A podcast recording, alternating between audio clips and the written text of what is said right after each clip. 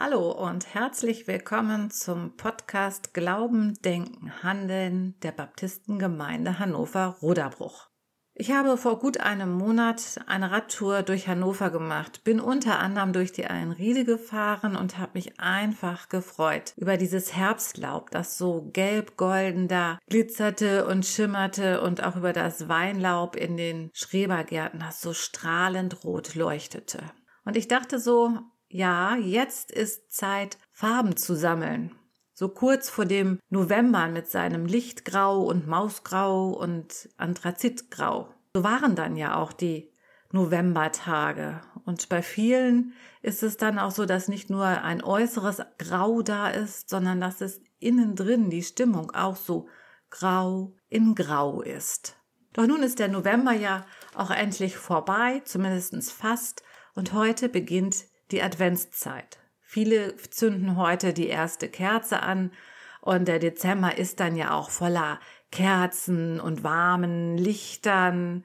Der Dezember ist eine Zeit der Vorfreude, der Geheimnisse, des Geschenkekaufens. Ja, für viele ist dann so, dass sie sagen, endlich Weihnachten, endlich Adventszeit. Andere sagen erst nach Weihnachten, endlich. Dann ist Weihnachten beendet. Der Tannenbaum wird rausgeworfen und der Alltag wird wieder normal.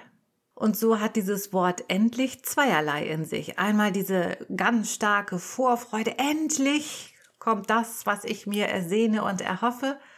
Und das andere ist, es wird, etwas wird für beendet erklärt. Ich frage mich immer, was bleibt nach Weihnachten? Ist das wirklich nur diese Zeit, ähm, in der man so vor sich hinfiebert, auf die man zusteuert und die dann eben nach Weihnachten beendet wird und verpackt wird und nach elf Monaten wieder rausgeholt wird? Bleibt überhaupt noch irgendetwas über in den Monaten Januar bis November? Wenn wir uns diese Frage stellen, dann stellen wir indirekt die Frage, nach der Bedeutung, nach dem Sinn dieses Festes. Gehört es zum Jahreslauf dazu? Ist es ein Ritual mit viel Deko? Oder hat es eine tiefere Bedeutung, dieses Fest? Viele sagen, es ist das Fest der Familie oder das Fest des Friedens oder das Fest der Liebe. In unserer Kultur ist Weihnachten seit vielen Jahren und Jahrhunderten christlich geprägt. Nun gibt es diese Einwände, naja, das war aber eigentlich das Lichterfest der Germanen und auch der Römer. Ja, das stimmt tatsächlich. Ähm, die ersten Christen haben Weihnachten gar nicht gefeiert. Also die Geburt von Jesus von Nazareth haben sie gar nicht gefeiert. Sie haben Ostern gefeiert, den Tod und vor allem die Auferstehung. Nun war es aber auch so, dass die Christen in den ersten Jahrhunderten dann bei diesen Lichterfesten nicht mitfeierten, weil da spielte ja auch die Anbetung des Sonnengottes ähm, eine Rolle. Und das wollten sie nicht mitmachen. Und deshalb entwickelte sich dann in den ersten Jahrhunderten irgendwann auch dieses Weihnachtsfest. Zu sagen, die Römer und die Germanen, die beten ihren Sonnengott an und wir feiern die Geburt Jesu Christi, der ja von sich gesagt hat, ich bin das Licht der Welt. Dabei ist vielen auch bekannt, dass es nicht das genaue Datum ist. Jesus wurde ungefähr im Frühjahr wahrscheinlich geboren und auch ähm, vor unserer Zeitrechnung. Für mich persönlich ist dieses genaue Datum gar nicht entscheidend.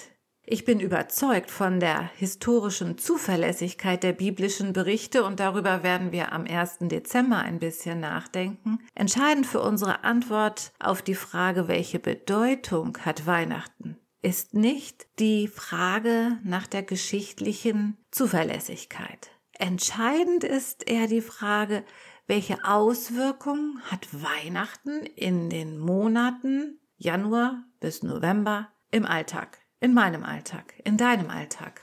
Und deshalb greift diese Antwort, Weihnachten ist die Geburtstagsparty für Jesu, auch zu kurz. Denn auch die Krippenfiguren werden irgendwann weggeräumt. Und dann erinnern wir uns nicht mehr an das holde Jesulein süß. Ich sage das ganz gerne so, lass doch mal Jesus aus der Krippe raus, entlassen wir ihn doch mal aus der Krippe. Schließlich ist Jesus aufgewachsen. Er ist etwa 33 Jahre alt geworden, war erst Zimmermann und später Wanderprediger. Jesus hat als Wanderprediger gelehrt und geheilt. Er hat provoziert und diskutiert. Er hat geliebt und ermutigt. Er war barmherzig und weise und er ist dann am Kreuz gestorben. Mit Ausnahme seiner Zeugung und der Wunder und Heilung, die er in seinem Leben getan hat, ein relativ normales Leben. Viele Babys sind in der Weltgeschichte schon in unwürdigen, armen Verhältnissen zur Welt gekommen. Zur Zeit Jesu gab es in Israel etliche Wanderprediger, die zuvor einen Ausbildungsberuf erlernt haben. Und er ist auch einer von Tausenden, die am Kreuz gestorben sind. Spektakulär und aufsehenderregend ist seine Auferstehung. Wir singen an Weihnachten, er ist der Retter, der da geboren ist. Und das Bild von diesem Retter, von dem Messias, wird komplett durch seine Auferstehung. Denn so sagenhaft seine Zeugung, Zeugung ist und so faszinierend sein Leben ist und so dramatisch auch sein Tod ist, ohne die Auferstehung wäre seine Mission unvollständig geblieben. Und seine Mission war, die Verbindung zwischen Gott und Mensch wiederherzustellen. Und deshalb ist Weihnachten ohne Ostern ein Konsumfest oder wie eine Bekannte neulich sagt, es bleibt dann einfach nur ein Kindergeburtstag. Deshalb möchte ich Jesus aus der Krippe entlassen. Deshalb möchte ich mich mit euch über sein Leben, über ihn unterhalten und mir Gedanken machen, was das für eine Relevanz für unseren Alltag hier im 21. Jahrhundert hat. Und dazu werden wir uns das Lukasevangelium betrachten. Das Lukasevangelium ist einer von den vier Berichten der Bibel über das Leben von Jesus und hat praktischerweise 24 Kapitel. Wir werden jeden Tag ein Kapitel betrachten.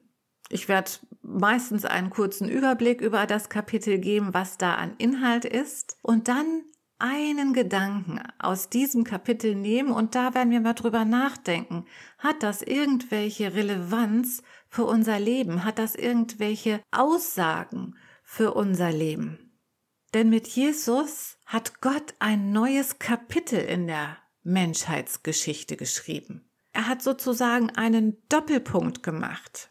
Der Apostel Paulus sagt das so schön, als die Zeit erfüllt war, sandte Gott seinen Sohn. Als alle Umstände optimal waren, ist Jesus von Nazareth geboren und mit ihm wird ein Neubeginn in dieser Menschheitsgeschichte, in der Geschichte Gottes mit den Menschen markiert. Es ist auch ein Umkehrpunkt, ein Umkehrpunkt von uns zu Gott. Ein Doppelpunkt für die Menschheit, die sich von Gott abgewandt hat. Die Frage, die ich mir und euch stelle, ist, wo setzen wir den Doppelpunkt? Ist endlich Weihnachten voller Vorfreude hinter dem endlich den Doppelpunkt zu setzen? Oder ist Weihnachten endlich? Ist Weihnachten vorbei? Ist alles, was drumherum geschieht, mit großem Tamtam und Helau, dann endlich vorbei und es geht im gewohnten Trott weiter? Ich freue mich, wenn ihr in den nächsten 24 Tagen dabei seid und mit mir über Jesus nachdenkt, damit wir dann auch im Januar, Februar, März, April, Mai, Juni, Juli, August, September, Oktober, November auch noch was von der Weihnachtsfreude haben. Für heute wünsche ich euch einen schönen ersten Advent. Bleibt gesund und munter, eure Heike.